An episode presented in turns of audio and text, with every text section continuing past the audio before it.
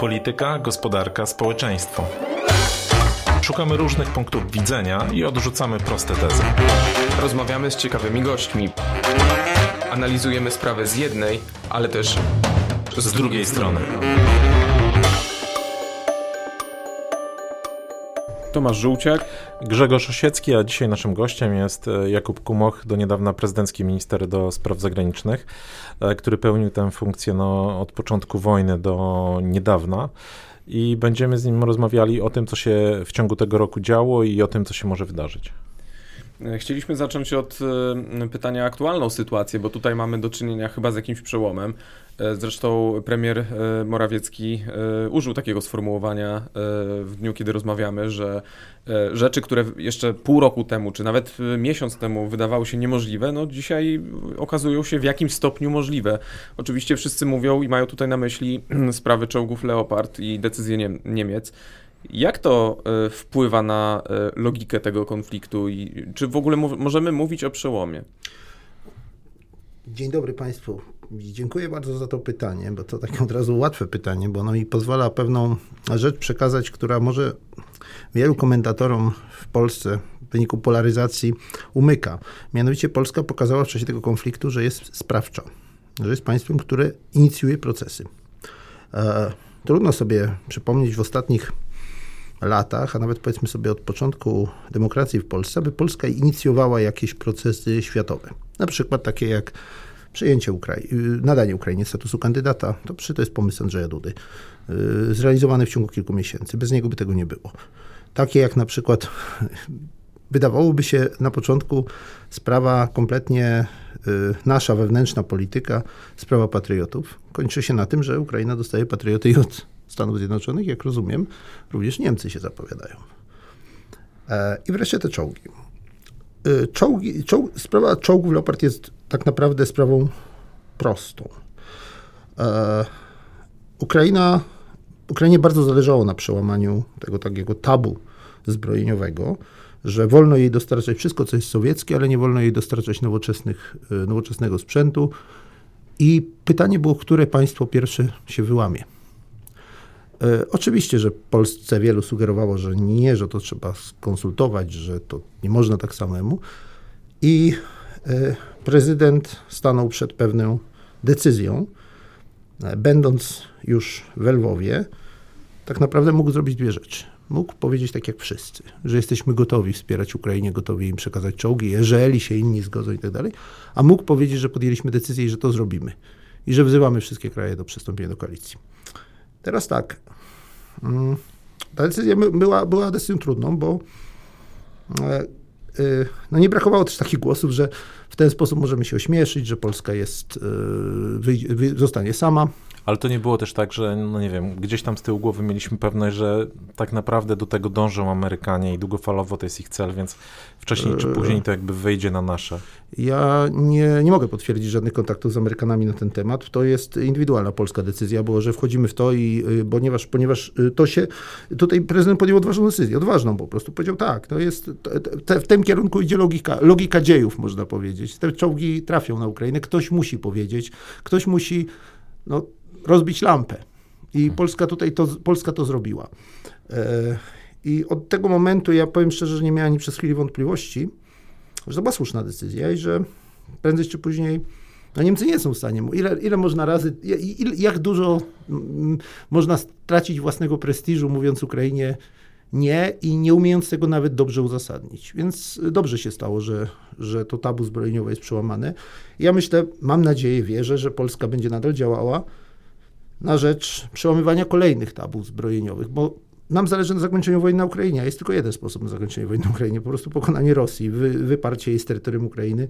Wszystkie inne scenariusze to jest wieloletnia, wyniszczająca wojna w naszej części Europy. Ale to jakie my możemy jeszcze tabu przełamać? No bo my już nie, nie dysponujemy chyba bardziej rozwiniętymi systemami uzbrojenia, które można przekazać ale, Ukrainie. Ale to nie chodzi o to. Czasami zapominamy y, o tym, że, o tym, jaka jest rola Polski w przekazywaniu uzbrojenia. To często jest tak, że Polska, oczywiście Polska przekazała sama z siebie bardzo dużo i y, to są naprawdę duże sumy i duże, duże, dużo, dużo sprzętu, natomiast Polska przede wszystkim daje terytorium. A po pierwsze, po drugie, jako kraj, który dał swoje terytorium na samym początku wojny, a to są pierwsze dni wojny. Jest takie mity o tym, że Polska się w ogóle wahała przez chwilę. Nieprawda. Polska przekonywała, że jest gotowa udzielić swojego terytorium dla, dla pomocy zbrojnej Ukrainie i dla dostaw broni.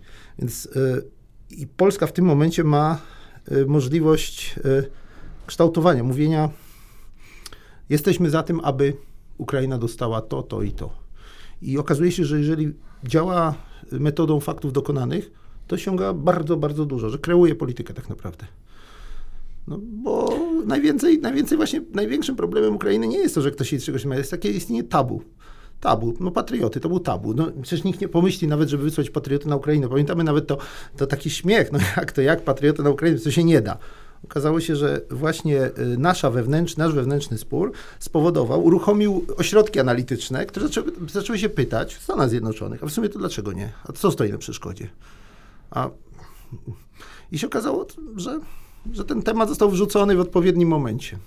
No to na ile to będzie e, jakby faktycznie taki mm, punkt zwrotny, a na ile to jest ratowanie sytuacji, ta dostarczanie zachodniej broni, takiej tej bardziej rozwiniętej, typu właśnie Leopardy, Challengery, Abramsy, mówi się o samolotach wielozadaniowych, no bo z jednej strony ja, ja mam takie wrażenie, że momentami to jest po prostu no, coś w rodzaju takiej operacji ratunkowej, bo widzimy jaka jest sytuacja na froncie.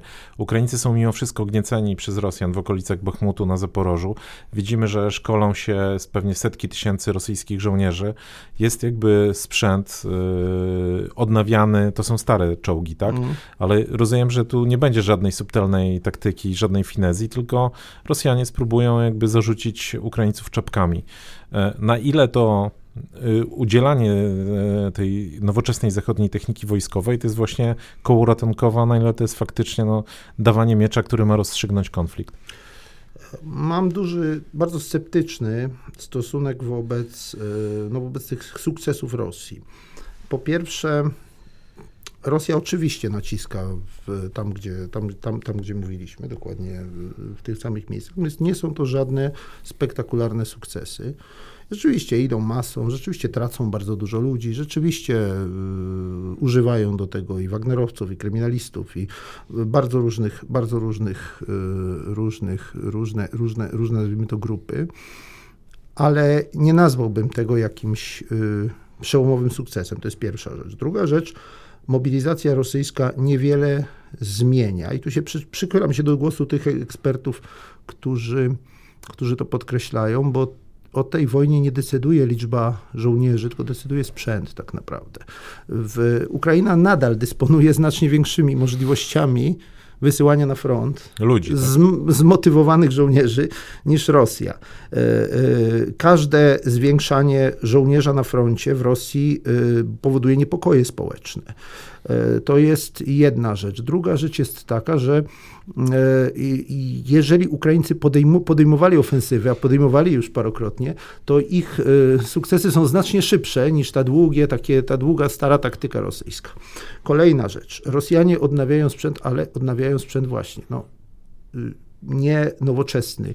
Y, widzimy to na przykład, że no tak, no, y, zaczynają no, pociski ze zdolnościami na przykład do manewrowania, do, do, do, do, do naprowadzania są generalnie coraz rzadziej używane, coraz więcej się sięga po zwykłą, prymitywną broń z, sprzed, nazwijmy to, wielu, wielu lat.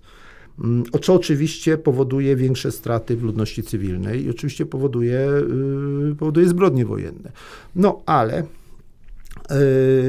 w dalszym ciągu one nie przesądzają o zwycięstwie w wojnie. Ja nie widzę tych sukcesów rosyjskich. Poza tym oczywiście, że Rosja jest w stanie bardzo długo y, Ukrainie czynić, nazwijmy to zło ale y, od tego czynienia zła, nie, nie, nie, z tego czynienia nie wynika zwycięstwo wojenne. Nie widzę tego, gdzie Rosja, w jaki sposób Rosja może rozstrzygnąć wojnę na swoją korzyść. A, jeszcze jedno. Przeciwko sobie ma bardzo zdeterminowane społeczeństwo, które w ogóle nie chce z nimi rozmawiać, które, jest, które chce walczyć, więc jest to jednak y, taki czynnik, który, który, który bardzo mocno utrudnia jakąkolwiek tutaj no, no, zwycięstwo polityczne Rosji.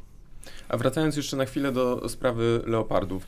Y, na ile ta ciągnąca się przez wiele tygodni dyskusja, to wywieranie presji na Niemców, y, to był, można uznać jako czas stracony? A na ile tam coś rzeczywiście działo się w tle, może to, może te decyzje już zapadły już jakiś czas temu, tylko nie chciano się tak od razu odkrywać przed, przed wrogiem, a może były już jakieś szkolenia, niezależnie od tego, jaką decyzję Niemcy by podjęli w sprawie czołgów, może już były te szkolenia z ukraińskich załóg. E, czy my możemy mówić, że to jest czas, który straciliśmy na jałowe dyskusje, w dodatku dyskusję, która chyba wiadomo było, jak się skończy, że w końcu ta presja odniesie skutek, ale e, czy, czy jakoś e, udało się tę stratę troszeczkę nadrobić innymi działaniami gdzieś tam w tle? Pierwsze, wydaje mi się, że w ogóle czasu wcale tak dużo nie upłynęło. Od momentu, kiedy prezydent Duda powiedział o tym, że Polska podjęła decyzję i tworzy koalicję, był 11 stycznia bodajże, no dzisiaj mamy niewiele, raptem dwa tygodnie później jesteśmy, więc to nie jest żaden, żadna, żadna wielka e, strata czasu. To nie są też rzeczy, które się robi w ciągu kilku godzin, dostawa tego typu sprzętu i przeszkolenie załóg. E, to jest pierwsza rzecz. Druga rzecz jest taka, że Polska tutaj akurat działa bardzo szybko, bo no, na tyle, na ile mogę oczywiście opowiadać, no, byłem odpowiedzialny za rozmowy ze stroną ukraińską na temat tego, co Ukraina tak naprawdę potrzebuje jakiego rodzaju wsparcia politycznego potrzebuje. Ja się nie zajmuję dostawami sprzętu wojskowego, zajmuję się wsparciem, zajmowałem się wsparciem politycznym i, i, długo żeśmy na ten temat negocjowali, co tak naprawdę jest od, o co nas proszą w Lwowie. Ostatecznie chodziło, to była, była kwestia pewnego zdania do wypowiedzenia y, i gotowości do, do jego realizacji. Y, dwa tygodnie to jest bardzo mało czasu, a od momentu, kiedy, od kiedy zaczęliśmy w ogóle ze stroną ukraińską na temat rozmawiać, no to to była kwestia też jakiegoś podobne, podobnego mniej więcej, podobnie długiego okresu, więc to szybko się stało. A w jaki sposób, e, nie wiem ile może pan zdradzić oczywiście, e, ale w jaki sposób się przełamuje opór takich krajów jak, jak Niemcy, które, które są największym płatnikiem netto w Unii, które no, mhm. dyktują, co się dzieje na starym kontynencie, czy to, to jest tylko kwestia sformułowania tej koalicji międzypaństwowej i, i mówienia o tym e, na forum publicznym, czy jednak e, coś więcej? No, po pierwsze, oczywiście nie, nie, nie będę robił takiego prezentu jak zdradzenie kuchni dyplomatycznej, ale pewna ogólna wskazówka jest taka, że problemem obecnego rządu Niemiec jest brak poparcia społecznego dla, te, dla polityki, którą prowadzi że to jest, i domagania się przez opinię publiczną, zwłaszcza również media niemieckie, aktywniejszego wspierania Ukrainy.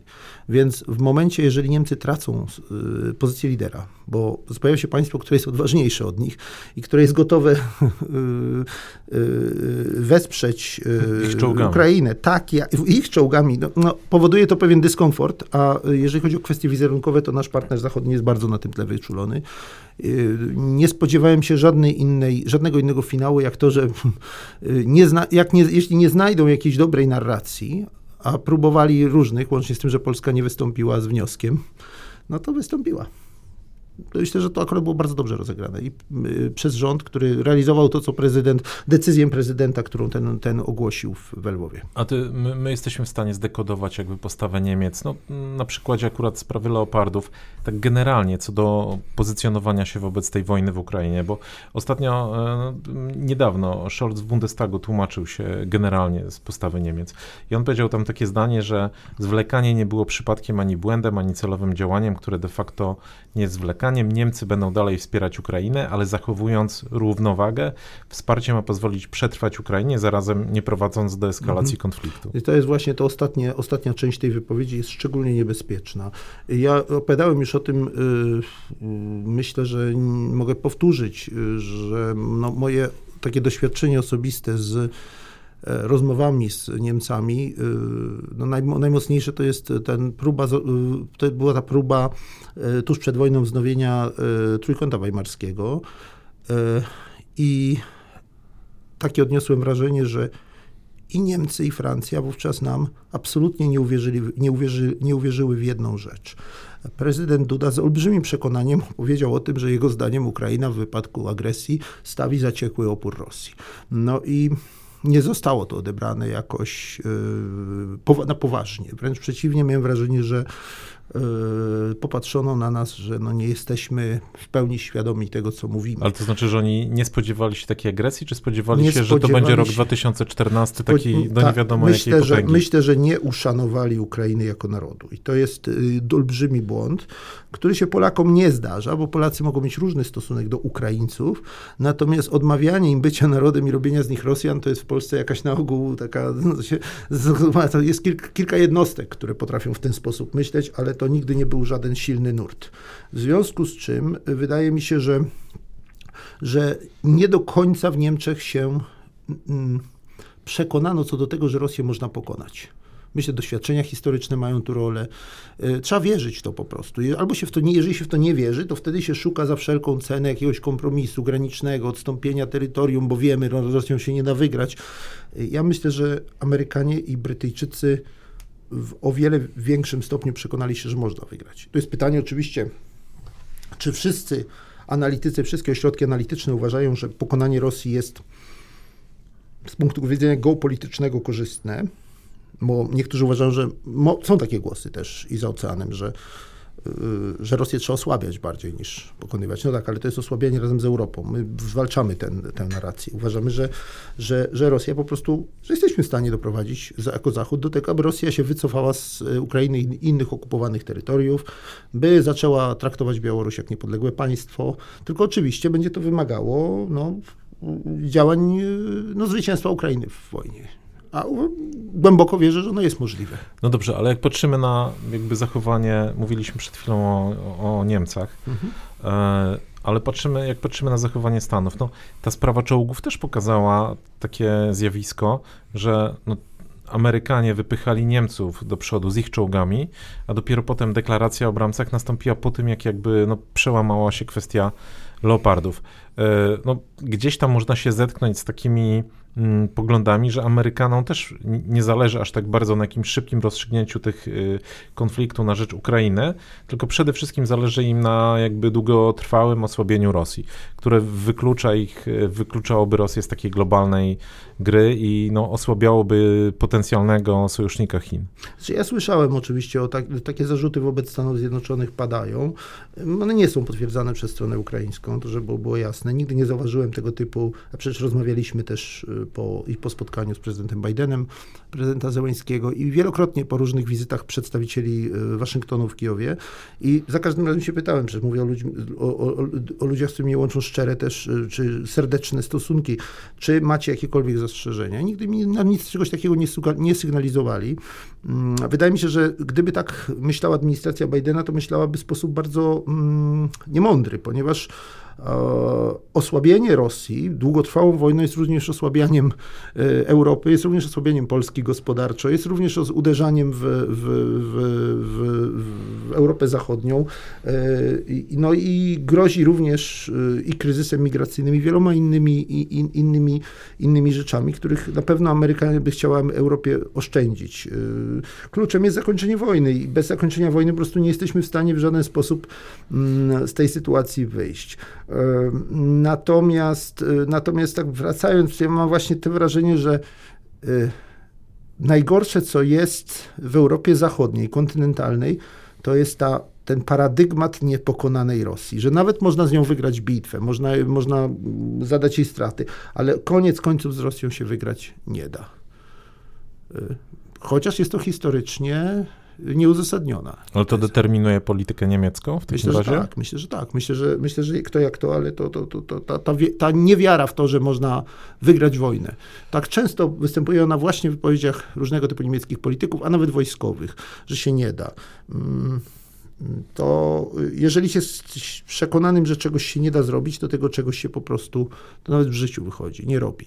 I tutaj stąd mogą się brać takie nieszczęścia właśnie jak to, że, że chcemy, żeby Ukraina przetrwała. Co to znaczy przetrwała? W jaki sposób? Znaczy Ukraina przetrwa, jeżeli, bez, jeżeli nie, nie, nie wygra no, wojny i dojdzie do tego, co Niemcy proponują, to albo przetrwa okrojona terytorialnie i z, z olbrzymim konfliktem społecznym, bo Ukraińcy wcale nie chcą oddawać terytoriów, albo przetrwa jako państwo w stanie wojny, czyli regularnie niszczone. O wyniszczonej gospodarce, wyniszczonym przemyśle, y, o y, masie uchodźców pozostających za granicą bez możliwości powrotu.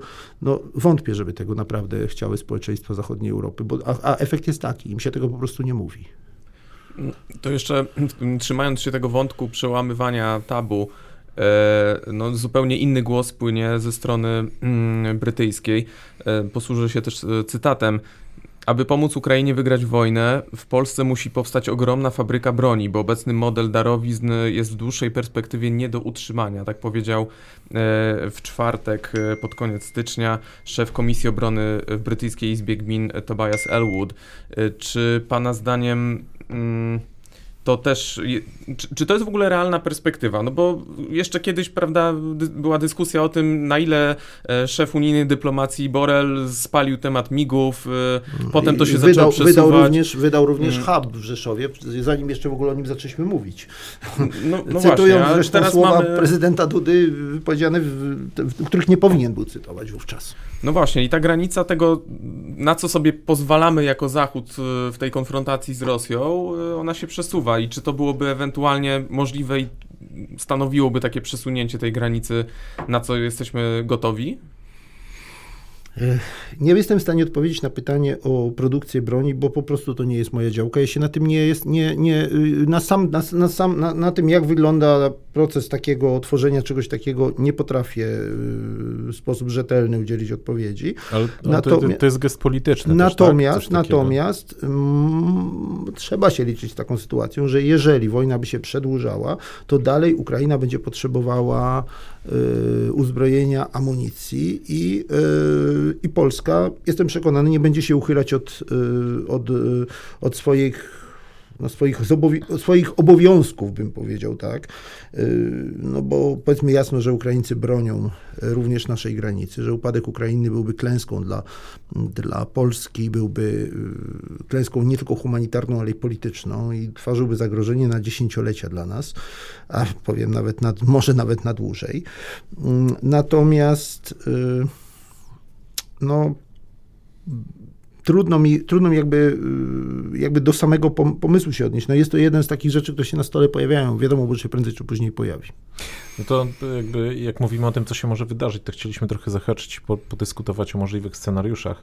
To znaczy, no, wszyscy spodziewa, spodziewają się, e, mówiliśmy o tej mobilizacji, jakiejś kolejnej ofensywy, która może nastąpić albo w lutym, albo jeszcze w marcu rosyjskiej, która albo może być na wschodzie, a ewentualnie no, widzimy, że cały czas jest budowanie takie, takiego zagrożenia ze strony rosyjskiej od strony granicy białoruskiej i my też nie jesteśmy w stanie powiedzieć, na ile to jest e, jakby no, próba odciągnięcia tylko i wyłącznie sił ukraińskich przez jakąś demonstrację militarną, a na ile to będzie rzeczywista próba wtargnięcia na terytorium Ukrainy i na przykład powtórzenia albo manewru na Kijów, a może przycięcia szlaków zaopatrzeniowych, jakie łączą Ukrainę z Polską, a tamtędy płynie broń. Więc jakby czego my się możemy spodziewać, e, jakby, jeżeli chodzi o te najbliższe miesiące? Tak naprawdę wszystkiego możemy się spodziewać. E, wiem, że to może nie jest odkrywcza teza, ale bardzo dobrze, że, e, że strona ukraińska i Ukraińcy takie scenariusze rozpatrują, bo oczywiście, że Rosja na razie nie planuje deeskalować, planuje eskalację. No, czego natomiast politycznie możemy się spodziewać? Pierwszy, ja, ja trochę nie wierzę w próbę powtórzenia manewru kijowskiego. Znaczy, on, ona jest możliwa militarnie, tylko po co? Tamten manewr kijowski y, wynikał z przeświadczenia, że y, stolica zostanie opuszczona przez rząd ukraiński, że trudno, Ukraińcy będą musieli pogodzić z tym, że y, Rosja kontroluje Ukrainę, że, że, że nie stawią oporu. Było to takie palcem, palcem, palcem na wodzie pisane. I ona poniosła fiasko polityczne to znaczy, można było oczywiście dalej Rosjanie mogli siedzieć, stać tam, być tam pod, pod, pod y, w, w, w, w niedalekiej odległości od Kijowa. Mogło się tak dziać. Tylko, że do czego to prowadziło? Do niczego praktycznie. No do niczego. No, tylko i wyłącznie cel polityczny nie został, nie został zrealizowany. E, wątpię w to. Absolutnie y, nie wykluczam i mało kto wyklucza y, taki scenariusz, w której istotnie nastąpi kolejny atak od strony Białorusi. To jest bardzo śmiertelne zagrożenie dla Aleksandra Łukaszenki, bo jego społeczeństwo jest bardzo mocno przeciwko jakiejkolwiek, jakimkolwiek w, w przystępowaniu do wojny. I on sobie z tego zdaje sprawę, że to może wywołać y, duże niepokoje. Tylko czy on jeszcze panuje nad Tylko czy on jeszcze panuje? Tylko czy on jeszcze panuje? Bardzo dobre pytanie. Tylko czy on jeszcze panuje? I druga rzecz, czy. Bo jego armia nie jest zdolna do przełamania armii ukraińskiej. To powiedzmy sobie jasno, ta wojna przejdzie na terytorium Białorusi. Czy Rosjanie mają odpowiednie siły na terytorium Białorusi, aby zagrozić y, siłom ukraińskim? Też to jest raczej y, na razie taka teoria. Także y, scenariusze tak, są możliwe, natomiast y, wszystkie, wszystko, wszystko to, o czym mówimy, natomiast też nie zapominajmy o tym, że jednak dopóki jest zachodnie wsparcie dla Ukrainy i dopóki kolejne tabu zbrojeniowe padają, to ta Ukraina ma się czym bronić.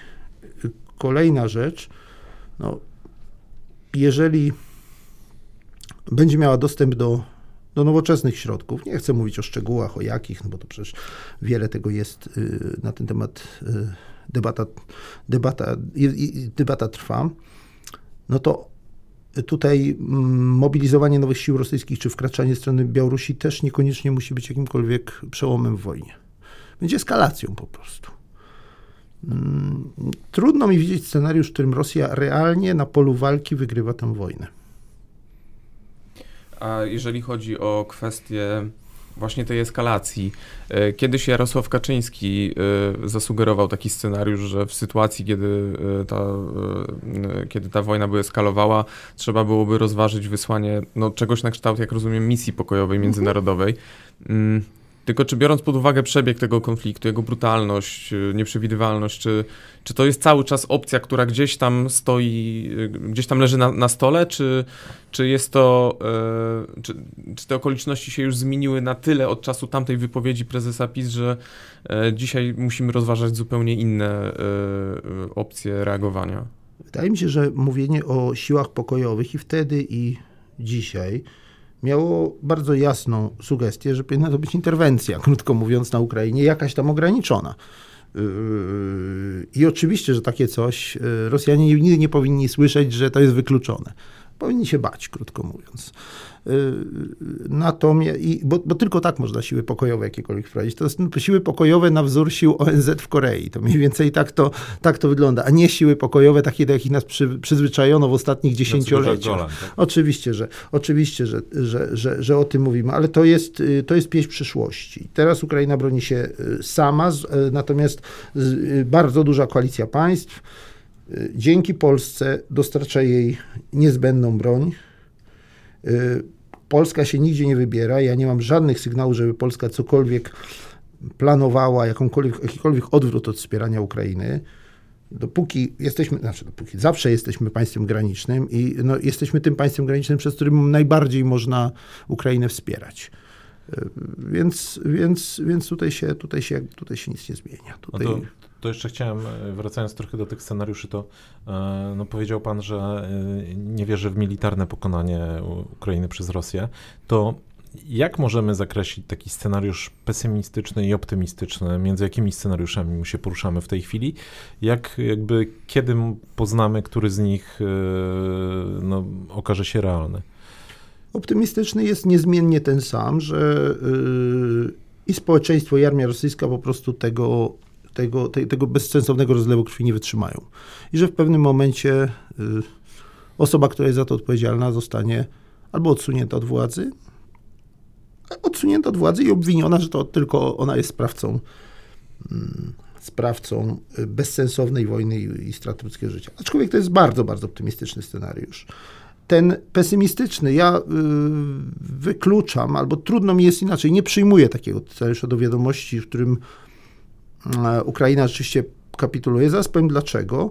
Ten pesymistyczny dla mnie to jest przeciągająca się wojna właśnie w takim, w takim mniej więcej stopniu, w jakim ona jest obecnie, z y, lekkimi postępami strony rosyjskiej, od czasu do czasu kontrofensywą ukraińską, czy taka werdenizacja, bym powiedział na tego. Na zachodzie bez zmian, tak? Czy na wschodzie bez zmian. Y, tylko, że tutaj y, z, jednym, z jedną poprawką Francuzi Francuzi w wojnie I wojnie światowej bardziej chyba wiedzieli, o co się biją na Zachodzie na, na, na, na, na, na, na swojej zachodniej granicy, na swojej wschodniej granicy niż Niemcy o co się biją na swojej zachodniej granicy. Że w pewnym momencie, w pewnym momencie obie, stro, obie strony miały poczucie tego, że tam się dzieje rzeź i tam jest bezsens tej wojny. Natomiast Ukraińcy nie mają poczucia, że, że, że wojna jest bezsensowna. I długo jeszcze go nie będą mieli. Teraz y, dlaczego y, trudno mi wierzyć w jakiś kompromis? Dlatego, że y, prezydent Zełański też nie jest, nie jest sam na Ukrainie. Doskonale sobie zdaje sprawę z tego, że jego społeczeństwo jest niezwykle bojowo nastawione. Nawet gdyby on nie był sam, a akurat to mu nie grozi, to jakikolwiek kompromis z Rosją naraża go na utratę władzy. I ja myślę, że do nawet wybory prezydenckie w 2024 roku na pewno wtedy będzie ten moment, kiedy y, no, z politycznego punktu widzenia było, można by oczekiwać, że no, już po zwycięskich wyborach będzie w stanie, będą w stanie jakieś ustępstwo być. Ale ja w to też nie wierzę, ponieważ to, są odważni ludzie i trudno mi oczekiwać, że tam nastąpi jakaś zmiana myślenia w otoczeniu Zeleńskiego. Naprawdę oni są przekonani, że dopóki, dopóki mają czym, to się bronią. I teraz tak, y, nie wyobrażam sobie sytuacji, w której Zachód od tak po prostu odstępuje od wspierania Ukrainy. Znaczy to byłaby klęska dla Stanów Zjednoczonych, gdyby teraz po tym wszystkim stwierdzili, że jednak, jednak się mylili i jednak yy, chcą rozmawiać z Rosją. Nie wyobrażam sobie, żeby to zrobiła administracja dowolnego zwycięzcy wyborów prezydenckich Trumpa 2024 też? roku. E, prawdę mówiąc, e, trudno mi w to uwierzyć. E, zacznijmy, od, zacznijmy od tego, czy, czy będzie powrót Trumpa. No, to... A nie no, zawsze można sobie przedstawić kogoś, kto, kto, kto, kto, kto mógłby coś takiego zrobić. I oczywiście rozumiem, że, że, że jest powszechna taka wiara, że Donald Trump byłby w stanie y, narazić tutaj interes Stanów Zjednoczonych na szwank. Moim zdaniem nie, ponieważ to byłby za duże upokorzenie dla Stanów Zjednoczonych, za duży ciężar dla dowolnej administracji. Raz już się w coś weszło, to się w coś weszło. I, i, oni, i, i, oni, naprawdę działają irracjonalnie i moim zdaniem ta polityka Stanów Zjednoczonych wobec Ukrainy jest, jest mądrą polityką. To jeszcze chciałem zapytać o kwestię Rosji y, i eskalacji konfliktu wobec Zachodu, no bo widzimy non-stop, y, y, nie robi tego może bezpośrednio Putin, chociaż też się zdarza, ale przede wszystkim albo Miedwiediew, albo tacy propagandyści w telewizji rosyjskiej non-stop jakby opowiadają o tym, y, co powinno być zrobione Zachodowi, łącznie z użyciem broni atomowej, więc jakby stąd dwa pytania. Czy, czy widzi pan jakby miejsce na atom gdzieś w tym konflikcie? Czy, czy widzi pan też możliwość eskalacji wojny i już jakby militarnej y, konfliktu bezpośrednio z Zachodem? Straszenie bronią y, jądrową jest bardzo takim e, stałym elementem rosyjskiej debaty publicznej, zwłaszcza w tych takich tokszołach politycznych, gdzie występują radykałowie i, e, i no, nacjonalistyczni publicyści, czy byli politycy, których zadaniem jest utrzymywanie e, morale wśród narodu. E, natomiast ono jest bardzo ciekawym probierzem wściekłości. To znaczy, im więcej jest mowy o zniszczeniu innych krajów, wiadomo, tym znaczy Rosji gorzej idzie. No bo i, i, i, i, tak to odbieramy. Co do samego strachu przed atomem, ja mam takie wrażenie, i chyba o tym mówiłem parę razy, że strach przed użyciem broni e, nuklearnej liczy się w kilometrach od granicy rosyjsko-ukraińskiej. Im dalej na zachód, tym rośnie strach. Jeszcze w Polsce on jest całkowicie racjonalnie, nieracjonalnie niski, ale coraz bardziej, im kraje odległejsze, tym bardziej wspominają o broni nuklearnej. Prawdopodobnie dlatego, że yy, świadomość geograficzna jest yy, nieco zaburzona. Ale powiem więcej. No, problem jest taki, że jeżeli będziemy ulegać szantażowi nuklearnemu Rosji, no to będziemy się bać całe życie. I nasze dzieci, nasze wnuki. No, no, no, no, no nie można się, nie można takiemu czemuś ulegać. I bardzo dobrze, że w Polsce społeczeństwo jest bardzo spokojne i bardzo, bardzo racjonalnie podchodzi do, do sprawy. Wiadomo, że każdy kraj, który ma broń atomową, teoretycznie może jej użyć. Wiadomo, że użycie broni atomowej zmienia całą politykę światową i grozi zagładą i nie tylko tego, przeciwko komu użyto, ale również tego, który jej użył jako pierwszy. Więc, więc no, pamiętamy też słowa prezydenta, które były kiedyś takie dosyć e, e, e, kolokwialne na, na szczycie NATO, ale chyba to były naj, najbardziej trafne słowa, które można powiedzieć tego typu publicystom. Nie Niech nie straszą. Tak. To w ramach takiego podsumowania naszej rozmowy, mm, mamy niebawem rok, odkąd ta wojna wybuchła i jest pytanie, kiedy, kiedy nabraliśmy mam na myśli oczywiście rząd, pewności, że ta wojna po prostu musi wybuchnąć, bo E, Putin już od wielu, wielu lat e, mówił Ukrainie jako niedopaństwie, więc e, to, to tutaj nie było zaskoczeń co do, co do jego retoryki, no ale, ale w pewnym momencie musieliśmy zdać sobie sprawę, że ten konflikt jest nieunikniony. My zresztą jak wówczas rozmawialiśmy o tym z przedstawicielami rządu, to pojawiały się dwie takie sprzeczne narracje czy oceny tego, co, co prawdopodobnie przed nami. No, część naszych rozmówców wskazywała, że to jest tylko teatr, to gromadzenie tych sił, sprzętów wzdłuż y, y, granic z Ukrainą, że to jest taki teatr Putina, ale y, no, ci bardziej pesymistycznie nastawieni rozmówcy wskazywali, że no, nie gromadzi się takich sił i środków, nie wydaje się takich pieniędzy na tę logistykę i na mobilizację, żeby tylko zrobić teatr. Więc kiedy tak naprawdę nabraliśmy przekonania, że, że wchodzimy w nową erę, że tak powiem, relacji I międzynarodowych? Jeszcze przypomnijmy, że prezydent spotkał się z prezydentem Zełańskim no, dzień przed konfliktem konfliktem dokładnie, tak? Tak, tak. Tak, y, działy się rzeczywiście ten, ten moment, te, te ostatnie tygodnie przed wybuchem wojny były bardzo intensywne, również w stosunkach z Ukrainą. To była konferencja w Wiśle, na której uczestniczyłem zresztą u boku prezydenta. I to była oczywiście ta wizyta, no, chyba naj, najtrudniejsza i najbardziej nie, niebywała wizyta, jaką w ogóle przyszło mi kiedykolwiek organizować, i którą też powiem, no, będzie no, no, no, no, no, z punktu widzenia dy, dyplomacji w ogóle te, takie wizyty y, odbywają się, no, to jest jed, raz w życiu się takie doświadczenie ma. Tu mówię o wizycie w, w Kijowie w przededniu wojny, kiedy było wiadomo, że wojna wybuchnie. I dostałem nawet takie teraz na pożegnanie od, od Jakuba Szymczuka, od znakomitego fotografa prezydenta Dudy, który większość takiego historycznych momentów udokumentował, zdjęcie, w którym tak naprawdę my y, na kilka godzin przed wojną dowiaduje, rozumiemy i rozmawiamy o tym, że to już nie jest hipoteza, to jest po prostu wybuchająca wojna, która będzie zaraz. I to, to takie, mam takie to, to, to, to, to zdjęcie, ono jest, nie, nie, nawet jak na nie patrzę, to do tej pory mam, mam to wspomnienie tego momentu. Ale wracając do samych kalkulacji politycznych, y, my byliśmy bardzo przygotowani na wybuch wojny. Znaczy, y, było, co, co, jakie już decyzje były podjęte? No takie, że prosimy Amerykanów o dostawy broni i że jesteśmy gotowi być y, w razie czego przekazi, udostępnić swoje terytorium, że w razie czego otworzymy granice i, i uchodźcy będą miały, mieli swobodne, swobodne, przej- swobodne wejście do, do kraju. Wręcz zaraz po wybuchu wojny prezydent Duda zadzwonił do prezydenta Zeleńskiego prosząc o zdjęcie kontroli. kontroli. na granicach, bo dzięki temu uniknął, dzięki temu zapobiegł kryzysowi humanitarnemu, bo to po prostu ta kontrola tych kobiet, dzieci to się zamieniało w jakąś gigantyczną kolejkę. Też, byłem, byłem, też brałem w tym udział, prosiłem, proszony byłem przez prezydenta, żeby zadzwonić do szefa administracji prezydenta Zeleńskiego, jeszcze raz powtórzyć prośbę, przestańcie kontrolować kobiety i dzieci i ta kontrola natychmiast ustaje po rozmowie prezydenta z, z Zeleńskim, po naszej technicznym już ustaleniu i, i wtedy następuje napływ uchodźców. Ale to, to, to, to, to, to już jest późniejsza sprawa. Natomiast same kalkulacje. Tak naprawdę mm, to, czy wojna wybuchnie, czy nie, to wszystko było w głowie Władimira Putina. Pod, w co on gra? To znaczy, czy on naprawdę wierzy w to, że jest w stanie wygrać wojnę z Ukrainą i ją tak y, zlikwidować? Mi się wydawało to absurdalne. Ja byłem przekonany, że on ma znacznie większą wiedzę na temat swojego państwa, jego, y, jak również znacznie, podobnie jak my, rozumie, że skoro Ukraina od 2014 roku tworzy armię w warunkach quasi-wojennych, to ma bardzo zmotywowaną i dobrze, dobrze wyselekcjonowaną armię. Okazuje się, że, ale też mówiłem wtedy, i, y, że Rosja ma jedną wadę, że ona nie do końca wierzy w człowieka. W ogóle nie wierzy w człowieka. Uważa, że państwa to projekty, kościoły to projekty, y, rewolucje demokratyczne to jest zasponsorowana jakaś projekt społeczny i tak dalej, i tak dalej. Ona nie rozumie tego, że jak dużo motywacja odgrywa rolę. Jak dużą motywację odgrywa rolę. I teraz, I teraz wydaje mi się, przez to nie docenili Ukraińców, ale też mm, przecenili no, no, własny system, który się okazał systemem, y, no armia się okazała po prostu rozkradziona.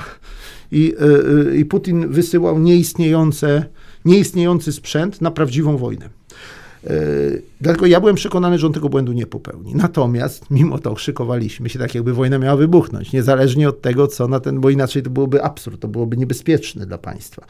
Wiadomo było, że wspieramy, y, że jesteśmy za wsparciem zbrojnym, bronią Ukrainy, że dajemy terytorium, że przyjmujemy uchodźców niezależnie od ceny y, i że generalnie Ukraina, chcemy, aby Ukraina się broniła. A to jak odbierać e, no, ten taki flirt, który był wcześniej PiSu no, z takimi partiami? Mieliśmy e, międzynarodówkę e, z partiami skrajnymi z Europy Zachodniej, to zjazd był jeszcze w grudniu bodajże, takie spotkanie. Widzieliśmy taki moment, to było kilka miesięcy przed, ale jednak dosyć to było takie no, widoczne.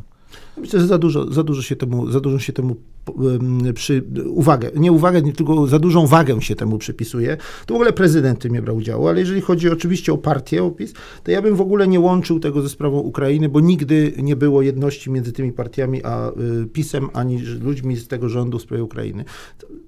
Nie ma prorosyjskości w, w, w, PiSie, ani nie ma żadnego kapitulanstwa, jeżeli chodzi o, o wojnę. Były pewne obawy i to się co najwyżej o to, czy wyborcy dobrze potraktują, czy wszyscy wyborcy dobrze potraktują na przykład napływ Ukraińców. I się okazało, że to byłaby były kompletnie bez, bez, bezsensowne i bez, bez pokrycia. Natomiast, natomiast w żadnym wypadku tego, że były jakieś kontakty z partiami prawicowymi w Europie, w ogóle nie łączyłbym tego y, ze sprawami rosyjsko-ukraińskimi, a wyłącznie sprawami unijnymi. To jeszcze pewnie trochę tytułem... Nic w żaden sposób to też nie wzmocniło, prawda, prorosyjskiej narracji. No to, to jeszcze takie podsumowanie trochę, na, na ile po tym roku się zmieniły relacje polsko-ukraińskie, na ile to, to, co się stało z uchodźcami no to wpłynęło, na ile też to jakby toczenie tej wojny i obecność uchodźców może z kolei wpłynąć w Polsce na, no na nie wiem, paliwo polityczne dla takich partii jak Konfederacja. Jak, jak, czy tu się zmienił jakiś paradygmat polityki polsko-ukraińskiej? Bo przed wyborami widzieliśmy pe do pewnego momentu, znaczy przepraszam, ale przed wojną, przez wcześniej jeszcze, widzieliśmy takie momenty no, jakby obojętności czy ochłodzenia między Polską a Ukrainą i te związki jakby zbliżyły się do, dopiero w momencie wojny. No, przede wszystkim, panowie, y, stosunki polsko-ukraińskie są dużo dłuższe niż prezydentura i Władimira Załęskiego i Andrzeja Dudy. Byli również inni prezydenci Oczywiście. wcześniej.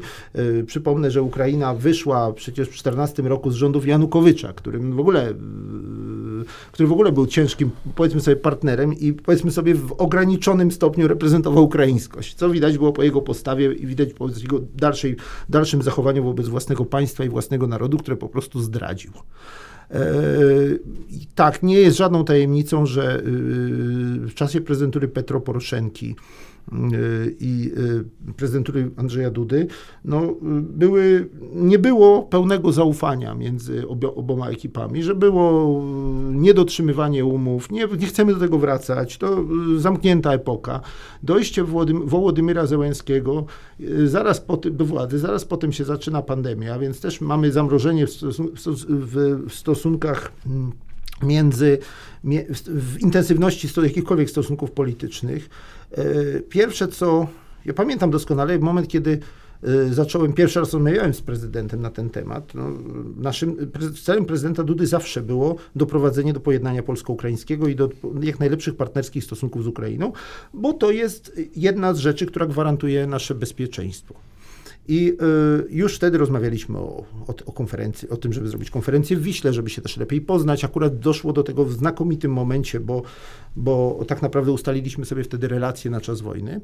No ale przede wszystkim mamy i prezydentów, i obie administracje, obie kancelarie, które się po prostu ludzi, którzy się bardzo dobrze znają. Bardzo dobrze, no po prostu jesteśmy na, w dowolnym momencie jestem w stanie się skontaktować, byłem w stanie się skontaktować, Marcin Przydacz jest w stanie się skontaktować, przecież on też był w Wiśle razem ze mną, on przecież mnie wspierał w tej, w, w, do, w doradzaniu prezydentowi jako przedstawiciel MSZ wtedy, teraz będzie kontynuował, y, kontynuował to, co zaczęliśmy y, i, i, y, i zupełnie jest inaczej, jeżeli istnieje zaufanie ja mogę powiedzieć tak, różne były momenty w stosunkach, między, nawet w czasie wojny między nami, bywały y, też sporne kwestie, natomiast ja nie przypominam sobie czegoś takiego, żeby czy Andrzej Jermak, czy Andrzej Sybicha, żeby kiedykolwiek mnie oszukali, albo żeby, żeby kiedykolwiek prezydent Załęski oszukał prezydenta Dudę, albo żeby kiedykolwiek ktoś z nas oszukał Ukraińców. Mówiliśmy, jak sprawy są, Nigdy nic nie obiecywaliśmy, czego nie możemy do, do, wypełnić. No a poza tym jest taka bardzo ważna rzecz. No słuchajcie, w stosunkach między państwami też jest duży kapi, dużym kapitałem jest okazywanie szacunku. Jakiś taki był między Polakami a Ukraińcami, mam wrażenie, wisiało takie, takie niedopowiedzenie, czego naprawdę my chcemy od Ukrainy. To Ukraińcy bardzo często mówią. Nie wiedzieliśmy, czego Polacy od nas chcą. To znaczy tak, z jednej strony wspierają, mówią, że nas wspierają, mówią nas, są proukraińscy i z drugiej strony czy my możemy im ufać, czy jakby była Rosja nas zaatakowała, to czy Polacy naprawdę to, co mówią Rosjanie o tym Lwowie i tak dalej, czy, czy to nie jest jakaś legenda? No więc przekonaliśmy ich, myślę, czynem, że to jest absolutne kłamstwo wierutne, że E, Polska nie jest żadnym zagrożeniem dla Ukrainy. Polska jest zapleczem Ukrainy w wojnie. Ukraina będzie na, jest też zapleczem, zapleczem Polski, jestem przekonany, gospodarczym, jeżeli chodzi, ta, ta, jednak ta emigracja jest również y, y, napływem potrzebnych rąk do pracy w Polsce, więc powiedzmy sobie, że jest to taka symbioza. I, i chyba ważne jest to, że, że jednak Polacy i Ukraińcy masowo się poznali. No kto, kto, kto w Polsce był na Ukrainie kiedykolwiek? Jak, jaki odsetek Polaków kiedykolwiek choć raz w życiu był na Ukrainie? No jest to niewielka część naszego społeczeństwa. Ukraińców też mniejszość była w Polsce, mimo że jest to oczywiście znacznie większy procent, ale mniejszość. Y, y, kto naprawdę kiedyś miał kontakt, taki ludzki kontakt z Ukraińcem w Polsce albo Ukrainiec z Polakiem. Tych kontaktów się namnożyło. To są też mhm. kontakty przyjaźnie szkolne zawierane na, na całe życie. To są, to są e, różnego typu powiązania ludzkie. Przecież mieszkaliśmy razem w mieszkaniach w pewnym momencie.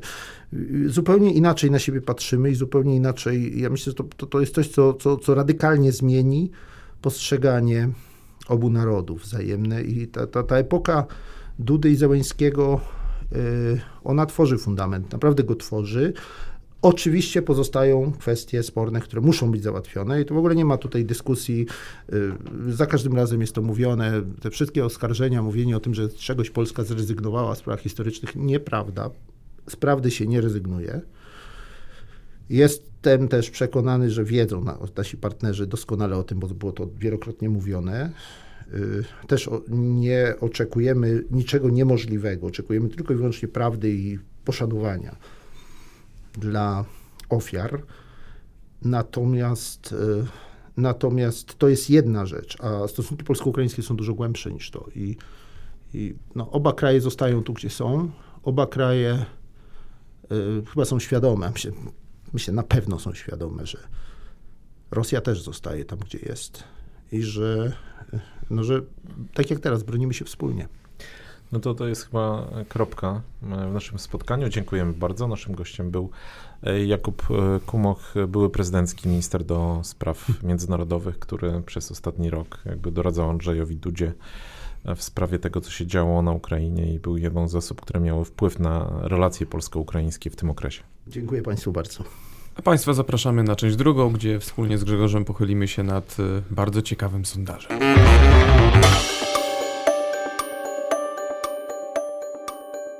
W drugiej części porozmawiamy o sondażu, a w zasadzie o sondażach, jakie w tym tygodniu przeprowadziliśmy. One są o tyle istotne, że widzimy na opozycji taki moment przełamania i szczerze mówiąc nie wiemy, w którą stronę potoczy się serial pod tytułem Wspólna lista, wspólne listy, a może każdy osobno. No i tutaj e, tak naprawdę nie wiem, czy e, e, zanudzać słuchaczy procentami, bo najistotniejsze jest to, jak te procenty mm, sondażowe przekładają się na, na mandaty i kto i na jaką większość w Sejmie może liczyć.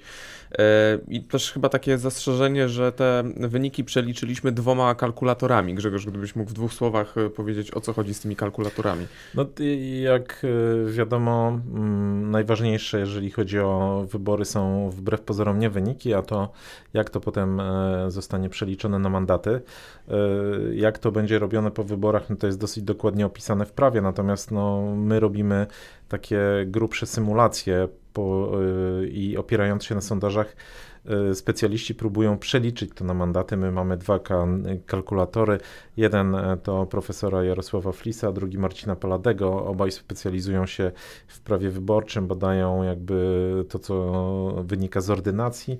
One się trochę różnią, na przykład y, kalkulator Jarosława Flisa może zabrzmi to bardzo hermetycznie, ale na przykład przyjmuje takie założenie, że w każdym e, okręgu wyborczym frekwencja jest identyczna, natomiast no, Marcin Palady stara się to różnicować, ma jakieś swoje wskaźniki, które to różnicują na poszczególne okręgi wyborcze i to oczywiście potem rzutuje na liczbę mandatów, e, ale jakby kierunek jest podobny tak naprawdę z tego, z tych badań. To znaczy, to, to co możemy zobaczyć, to mm, jeżeli, bo, bo jednak warto na początek jakieś wskaźniki przytoczyć. Po pierwsze, mm, opozycja pisma w tych badaniach od 34 do 35%. Natomiast e, sumowana opozycja Platforma, e, czyli Koalicja Obywatelska, PSL oraz e, Hołownia i Lewica mają od tam od 49 do 51.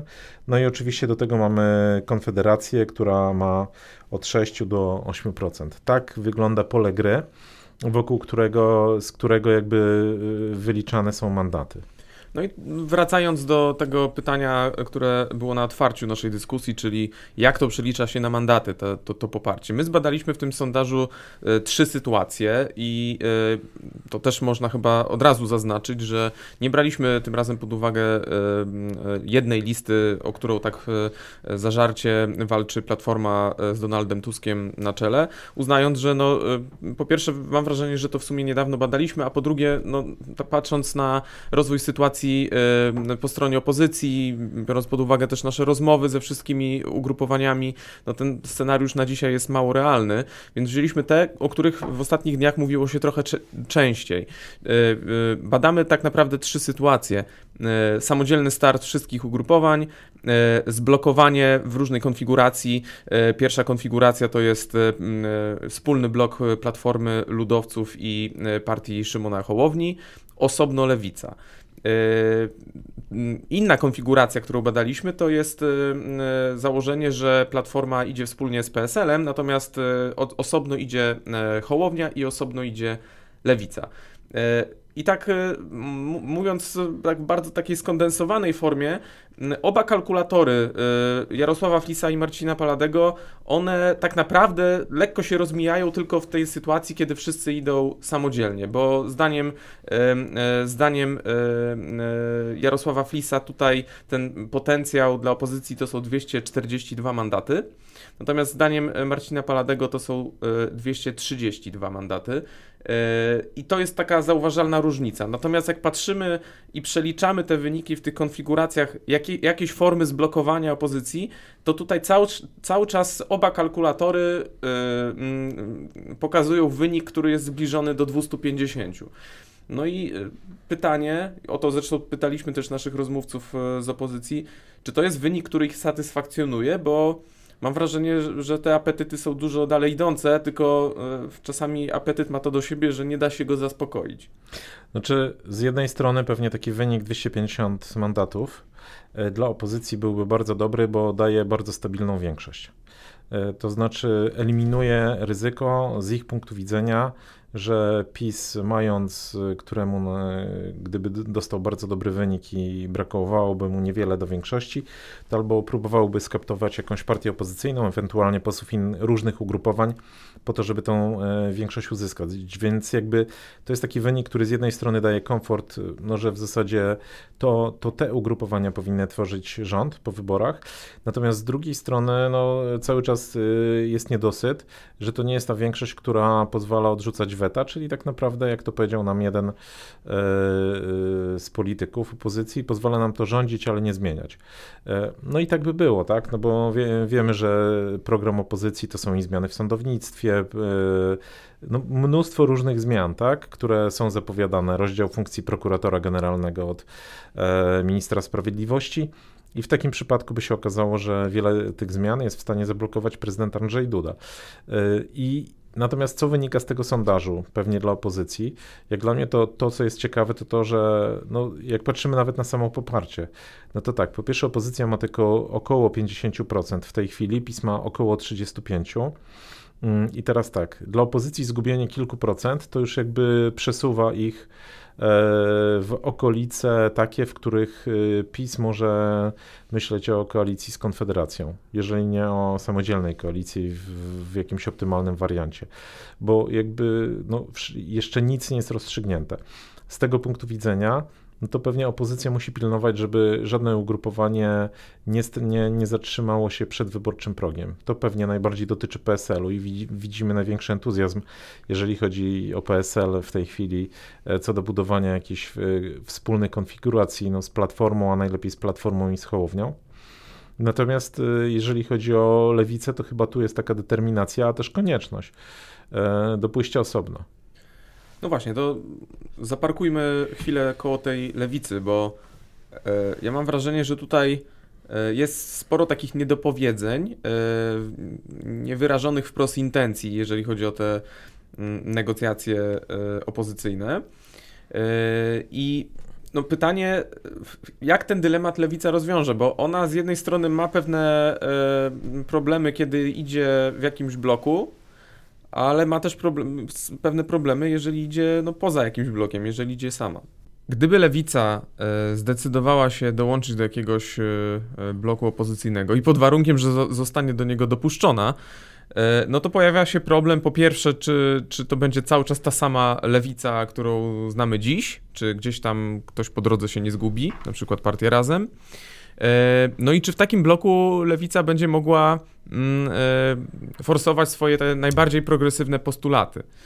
E, no i inna sprawa, o czym tak delikatnie na razie wspomniałem, ale no to, czy ktoś będzie chciał w ogóle zaprosić e, e, lewicę do takiego bloku.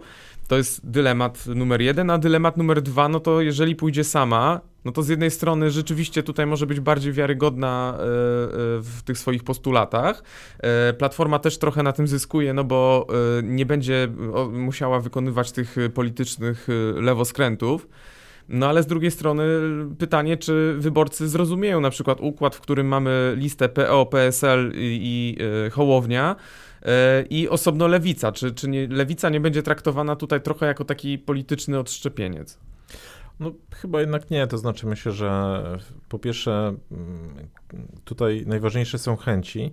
I o ile ze strony lewicy mamy deklarację y, takiej chęci bycia na wspólnej liście, no to takich deklaracji nie widzimy ani po stronie Hołownia, ani po stronie PSL-u. To jakby drugie skrzydło jest wyraźnie wstrzemięźliwe, a to powoduje, że pewnie szanse na powstanie samego bloku Platformy z Lewicą są małe, więc z tego punktu widzenia to y, widzimy, że dla Lewicy no, pewnie y, pozostaje scenariusz samodzielnego startu i wydaje się, że mm, przynajmniej część polityków lewicy nie, nie, jest taka zniechęcona tym, no bo oni mają nadzieję właśnie, że będą mieli okazję się wyróżnić. Ten nasz ostatni sondaż pokazuje, że lewica w nim ma od 8 do 9%, mniej więcej taka jest w tej chwili, zdaje się, ich średnia sondażowa na, na portalu e-wybory też. Więc z tego punktu widzenia, no... Mm, wydaje się, że taki ten scenariusz będzie lewicowy, natomiast y, bardziej wyklarowana sytuacja jest po prawej stronie sceny politycznej, bo po pierwsze e, Konfederacja daje bardzo mocne sygnały, że ona nie, nie widzi miejsca e, na przykład na jakąś wspólny, na wspólny alians ze Zbigniewem Ziobro, a z kolei widzimy, że w PiSie też ucichły ostatnio jakieś e, spory i kłótnie. One są na dużo niższym poziomie niż było to jeszcze niedawno i wydaje się, że no PiS e, cały czas liczy na to, że będzie w grze i będzie w stanie walczyć jeszcze o reelekcję w tych wyborach. Natomiast, żeby móc to zrobić, no to musi pójść jako ta formacja, którą teraz widzimy, czyli z Solidarną Polską, bo bez niej może zgubić procent czy kilka procent i wtedy no, jakby szansę na walkę o władzę traci. Więc tu chyba wszystko jest jasne po stronie prawej, a po stronie opozycyjnej nie wiem, no pewnie potrwa to miesiąc albo dwa, mm, żeby sprawa się wyjaśniła. Główny ból opozycji polega na tym, że no nie będzie miała takiej większości, która by ją tak w pełni satysfakcjonowała przy tego typu y, sondażach. No i pytanie też, czy Konfederacja może tutaj jakąś rolę odegrać, bo rozmawialiśmy niedawno ze Sławomirem Encenem. On reprezentuje te, jeden z tych członów pod nazwą Nowa Nadzieja, który wchodzi w skład Konfederacji. E, I jeżeli dobrze pamiętam, no to w tej rozmowie wybrzmiało coś takiego, że celem Konfederacji jest doprowadzenie do sytuacji, gdzie mają tych powiedzmy kilkanaście co najmniej mandatów. Oj, więcej, 40 e, chyba nawet. To było takie imperialne spojrzenie. Imperialne spojrzenie. No dobrze, no to kilkadziesiąt mandatów. E, co powoduje, że no, bez nich sformułowanie rządu mogłoby się okazać niemożliwe. No więc myślę, że teraz będziemy mieli taką e, kilka tygodni, w których wszystkie partie będą nerwowo zamawiały sondaże, gryzły palce i e, zastanawiały się, w jakim e, układzie najlepiej pójść do wyborów. No ale to będzie temat na którąś z kolejnych naszych audycji. Na którą oczywiście serdecznie zapraszamy już e, w przyszłym tygodniu. Kolejny odcinek e, podcastu z drugiej strony. E, dziękujemy za dziś. Tomasz Żółciak i Grzegorz Osiecki. Polityka, gospodarka, społeczeństwo. Szukamy różnych punktów widzenia i odrzucamy proste tezy. Rozmawiamy z ciekawymi gośćmi. Analizujemy sprawę z jednej, ale też z, z drugiej strony. strony.